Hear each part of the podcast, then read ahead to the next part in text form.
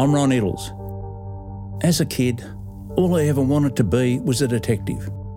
I ended up spending 42 years in Victoria Police, 25 years in the Homicide Squad. I investigated more than 320 murders and solved most of them. Now, I'm taking you step by step through my most challenging cases to show you how we track down the killers. This is homicide.